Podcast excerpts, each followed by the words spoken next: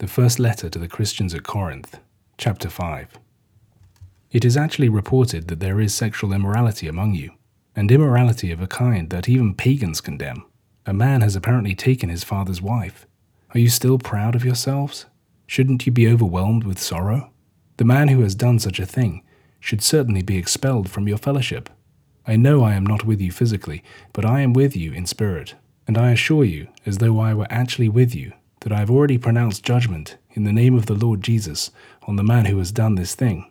As one present in spirit when you are assembled, I say by the power of the Lord Jesus, that the man should be left to the mercy of Satan, so that while his body will experience the destructive powers of sin, his spirit may yet be saved in the day of the Lord. Your pride in yourselves is lamentably out of place. Don't you know how a little yeast can permeate the whole lump? Clear out every bit of the old yeast, that you may be new unleavened bread. We Christians have had a Passover lamb sacrificed for us, none other than Christ Himself.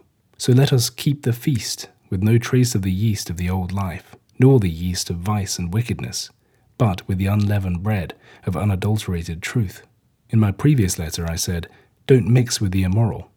I didn't mean, of course, that you were to have no contact at all with the immoral of this world, nor with any cheats or thieves or idolaters, for that would mean going out of the world altogether.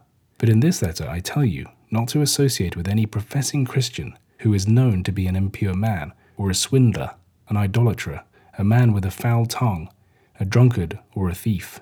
My instruction is don't even eat with such a man. Those outside the church, it is not my business to judge. But surely it is your business to judge those who are inside the church. God alone can judge those who are outside. It is your plain duty to expel this wicked man from your fellowship.